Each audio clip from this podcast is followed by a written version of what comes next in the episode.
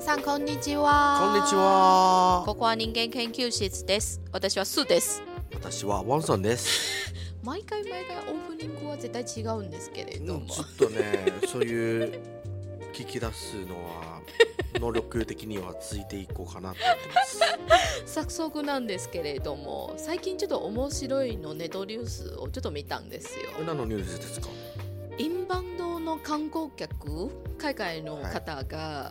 日本来たらい一番ハマっているの、はい食べ物の調査らしいんで、えー、ランキングとかそみたいうなでもその中でみんな結構絶対いた方がいいよっての話は結構日本のチェーンですよ、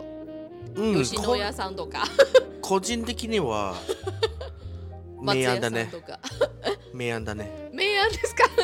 本当に だからあのニュース見た時はすごく面白いのはオーストラリアから4人家族のお姉さんの人間が一人用の焼肉屋の焼肉ライクのお店いたんですよははは俺も大好物ですねでも一応4人家族ですから一人ずつの一つはいはいはいのセットはいで自分が焼きたいのものはい、はがを出して自分で焼くい、ねそうですの部分でもあれが面白いのはどこから情報を得たのって聞いたら、はい TikTok ですへえ嘘でも話戻ると彼女はすごくインプレッシブで言っているのははい一人で焼肉食べれるのチョイスが想像できないあーなるほ どね確かに確かにでもこれを引き続きもう一つのその街でのインタビューは月は多分ノースウェイあるいはスウェーデン、まあ、はい北ヨーロッパのところはいのはいはい人間たちなんですけれども、あのお兄さん言っているのはラーメン屋さんの中の一蘭さんですあーうーんはいはいはい、はい、でも多分ねもともととん本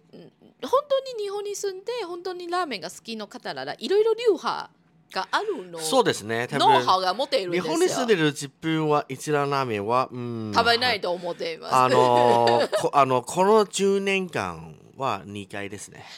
でもなんか面白いのは、まあ、豚骨のチョイスはやっぱり海外の方が好きそうとですねあの雰囲気の体験が好きうーんわ かるもうあの変な話で勉強センターみたいな感じ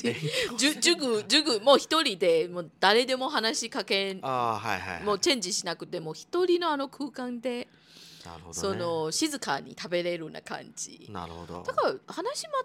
とめちゃうと日本の一人で便利でいけるのチョイスは外人から見ると超受けやすいよねってな感じしませんそうですね多分あのーあのプロパーソナルうんうんパうんーソナルのこの感じが多分外人に向いてるんじゃないかなと思いましたでも変な話で同じチェーン店の話しちゃうと吉野家さんとか松屋さんとかコこコイチこ一番さんたちとか、いきなりステーキさんあれやっぱり日本の方から見るとしょうがないのチョイスの話もちょこちょこ多いんですよそうねサラリーマンさんたちとかあるいは,、はいはいはい今日はちょっと作りたくないとか日本の方はやっぱり外食文化はそもそも少ない外食がしたいの場合は結構誰と一緒に行っているような感じが多いんですだかからら居酒屋が多いんですねそうそうそうだから一人で専門さっき話したあのチェーンのお店入るのあの雰囲気は、まあ、今の時代はちょっといろいろチェンジしているんですけれどもまずは女性一人は最初はそこまでなかったんですよ。そうです最ね近ちょっと増やしていてめっちゃ増えましたねそうそうそうでもこれをふ好きは海外の方 うん、好きになるんですよあの実はね、うんあの僕が初めて日本に来る時に、うん一番好きのは、うんあのファミマのチキンでしたそなんかお惣菜コーナーな感じそうあ のそういうその開けたてのジューシーなあの鶏肉チキンレイク OK チキンレイク very this very delicious でも面白いのはワンセンさんももともと台湾の環境にもいたんですよそうですね台湾の場合は外食文化がすごく盛んでいるんですから、はシェンスーチーとかチはいはーいはパいイとか、 いでも違うんだよあの日本の味にするそうだからなんか面白いのは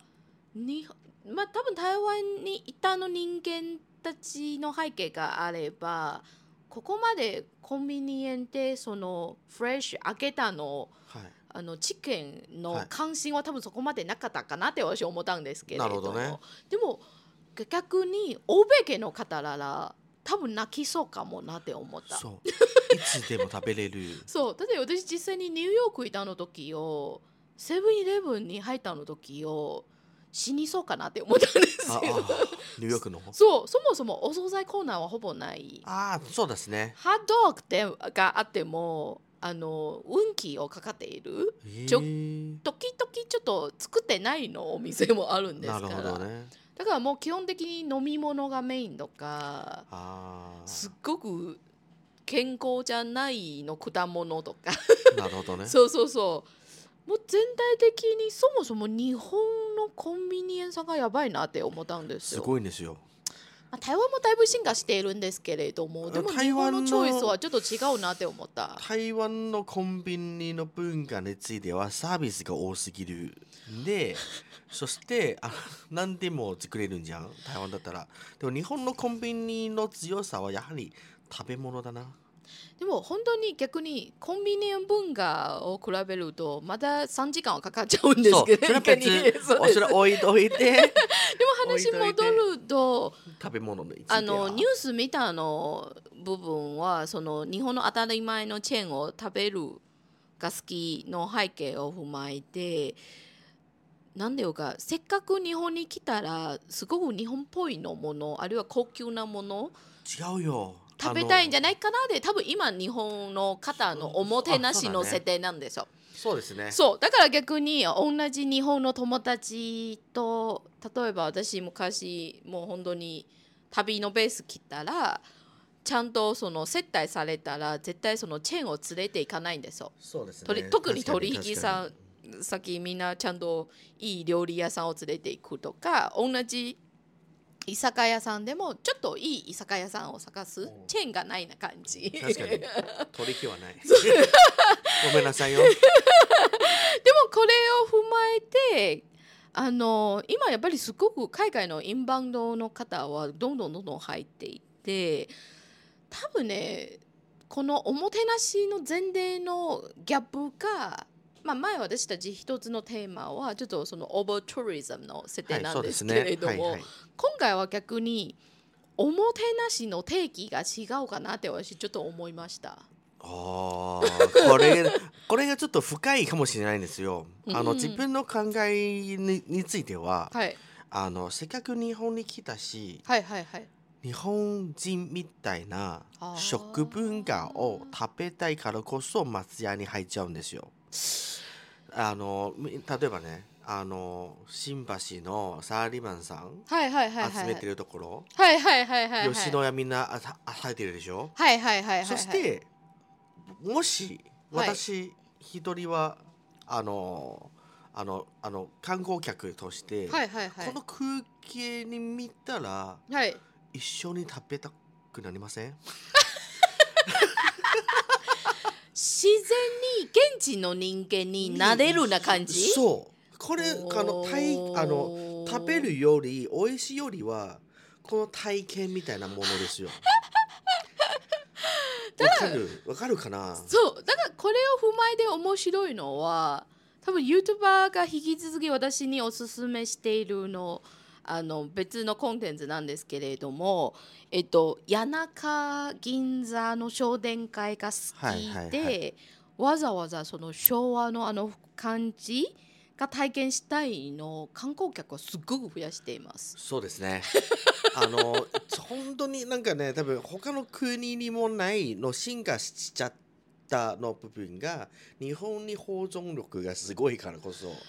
まだもう体験し体験したいじゃないそうでももう一つは多分さっきのチェーンも同じなんですけれども私実はさっき話したあのその焼肉ライクの特集の紹介しているのオーストラリアのあの家族の月はアメリカ人の2人の友達も同はいじ焼肉ライクいたんですよ、ほうほでそもうですか多分日本の方はすぐそのなかなかすぐ手を出してないの和牛制度があるらしいんで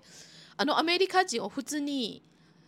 ワンセットを頼んだ後の月をすぐもう一つセットを追加するんです よ。うん、僕と同じです ね。でも彼の話を考えちゃうとあの和牛はこの値段で食べれるのはありえないって言ったんでああ。だから日確かに本がもう一つ多分強いのは一般の方に向けのおもてなしあるいは優しさはがい海外の人間から見ると、い、やここまでのチョイスがあるのはすごいなってな感じだこれはもう一つ面白いのチェーンのスペシャルメニューがあったらしいんでお富士そば屋さんー了解立ち立ち食いうんあのそばはい屋さんの中も今カツ丼はいはがいすごく人気があるん ですよ。はい海外はね活動のアイディアが天才でいたんです よ特にお弁慶多分やばいねやばいね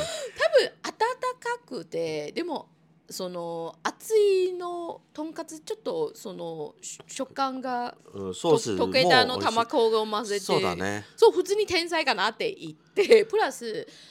普通の富士そば屋さんの活動の普通のメニューなら多分はい550、あー580円そう1000円超えないぐら600い円で。ただでも1000円超えないだねそうでも藤井そばさんがすごいのは海外のお客様意識向けて今全日本は12店舗しかやってないんですけれどもプレミアル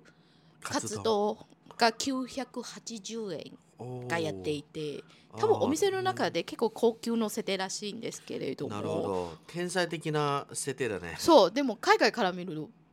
安くてバカ美味しいうんわかるんですけど わかるんですけどでも本当な本当に美味しいのカツ丼のところがいっぱいあるよ。 うん、あ申し訳ないちょっとふあの富士そば屋さんが結構僕もよく食べるんですけど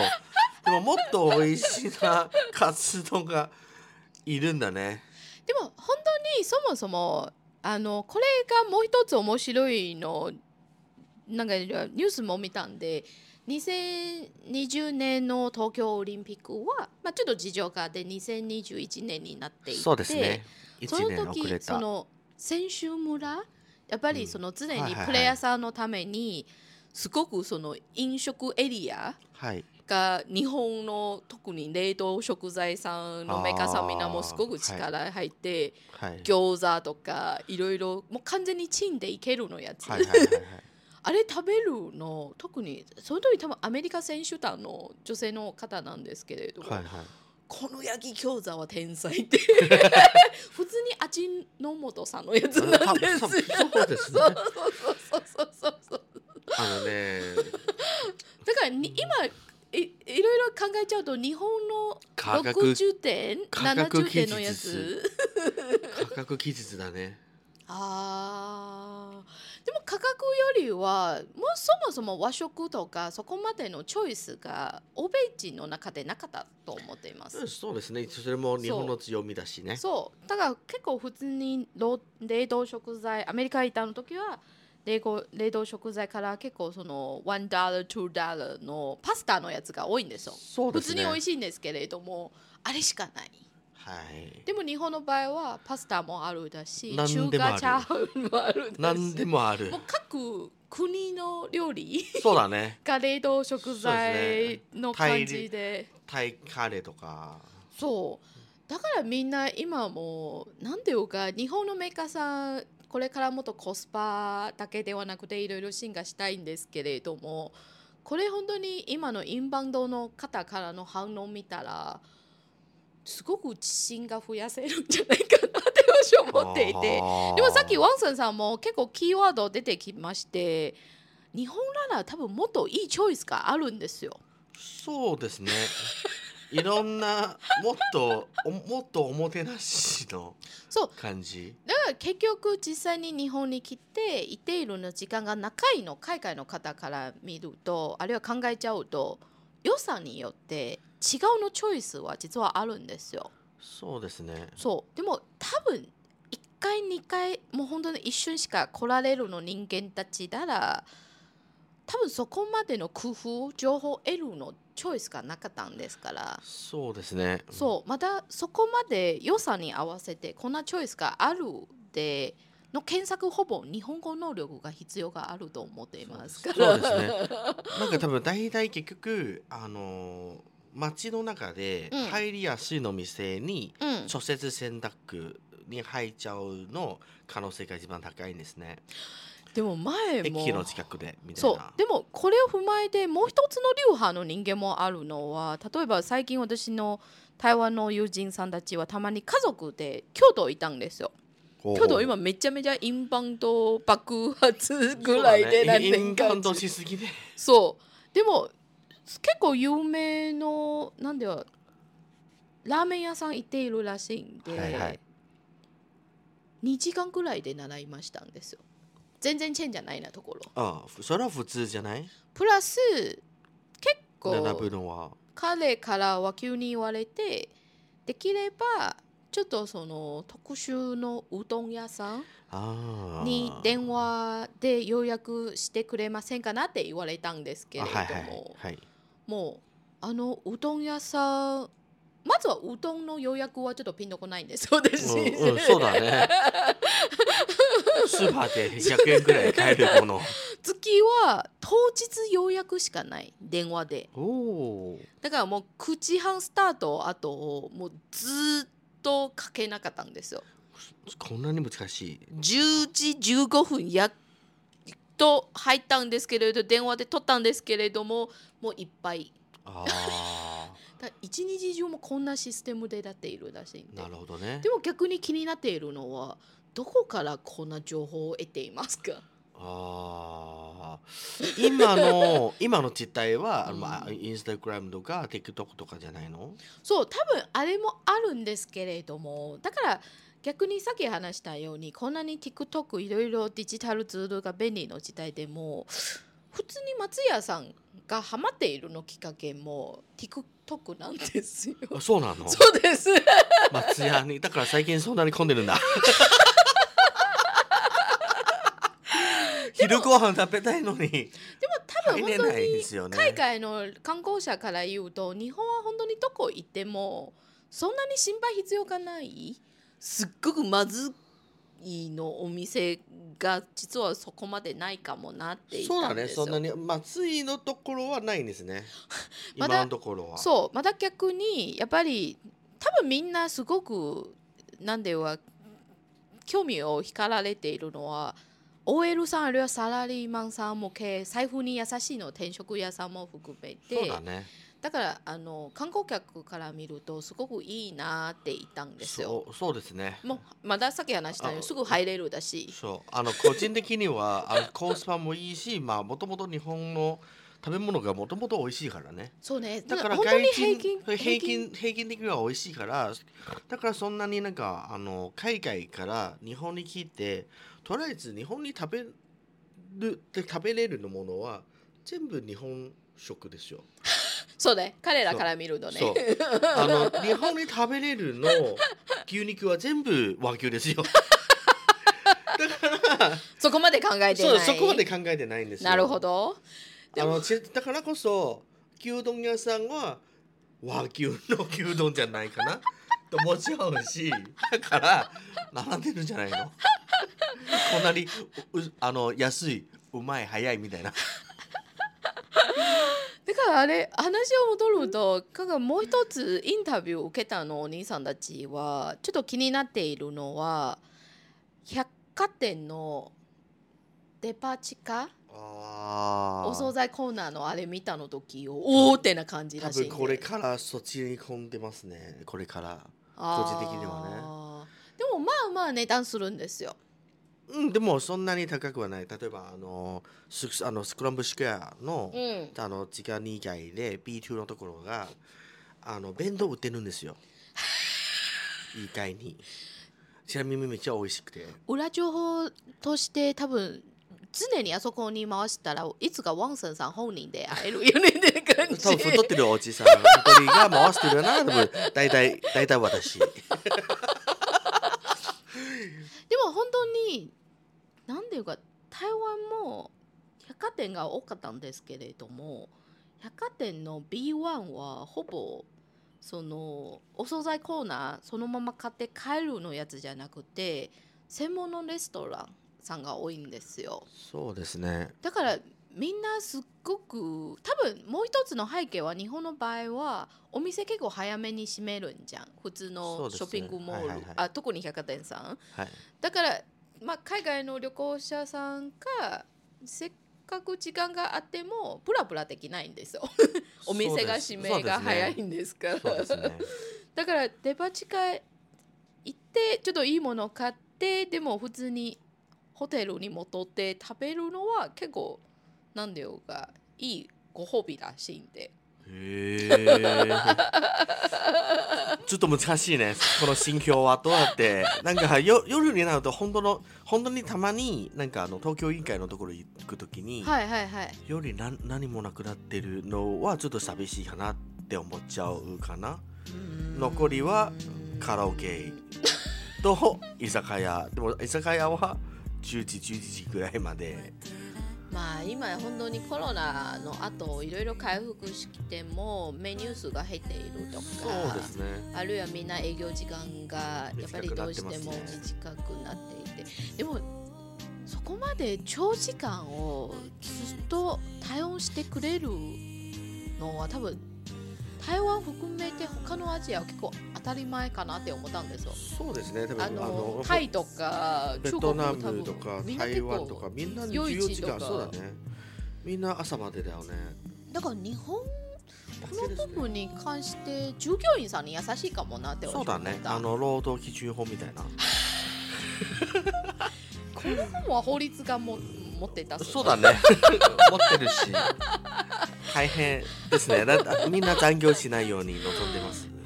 変な部分が残業してないな感じ残業したくないしねみんなとりあえず まあじゃあちょっとね今日はちょっといろいろディスカッションしているんですけれどテテーマはどんな感じか な一応最終的にそうだよね。あの外人外人さんが見ているの日本のワンダーランドそうだね外外人からの和食。でもあのプレミアル活動家見たのでちょっとおーって思ったんですおちょよっとえちょあちょっと探してみたいな。どんなプレミアムになってるんだろう。どうかなあ多分ねそのぶぶ豚さんが高級のやつ三元豚ちょっとググしてみよ う。ちょっとググしてみよう。 980元です富士そばの中で多分一番高い最高。そうだね。最 最最高じゃないですか。じゃあ一応今日の番組はここまでなんですけれども、はいみんなはちょっとその番組に関してはい何か。関心とか興味があるの部分はいがあればちょっとメッセージあるいはメールをいただければ次はちょっとこれを合わせてトピそうッだクス、ねあるいはデトィピスックカッシスョンしようかなかなってそうですね。みんなの感想聞きたいんですね。やはりそうですねみんなの感想は私たち新しいのネタになるんですそかうですね。なんか例えば外外人だったらこれは何ですかみたいな。これが本当にいいです。日本に対する外人からの目線で見るのは何ですかみたいな話にしますね。リアル日本は何ですかっいてやいう感じこれはやばいね。多分僕らはこういうメールは届くらないぞ。じゃあ今日の番組はここまでですありがとうございますありがとうございます。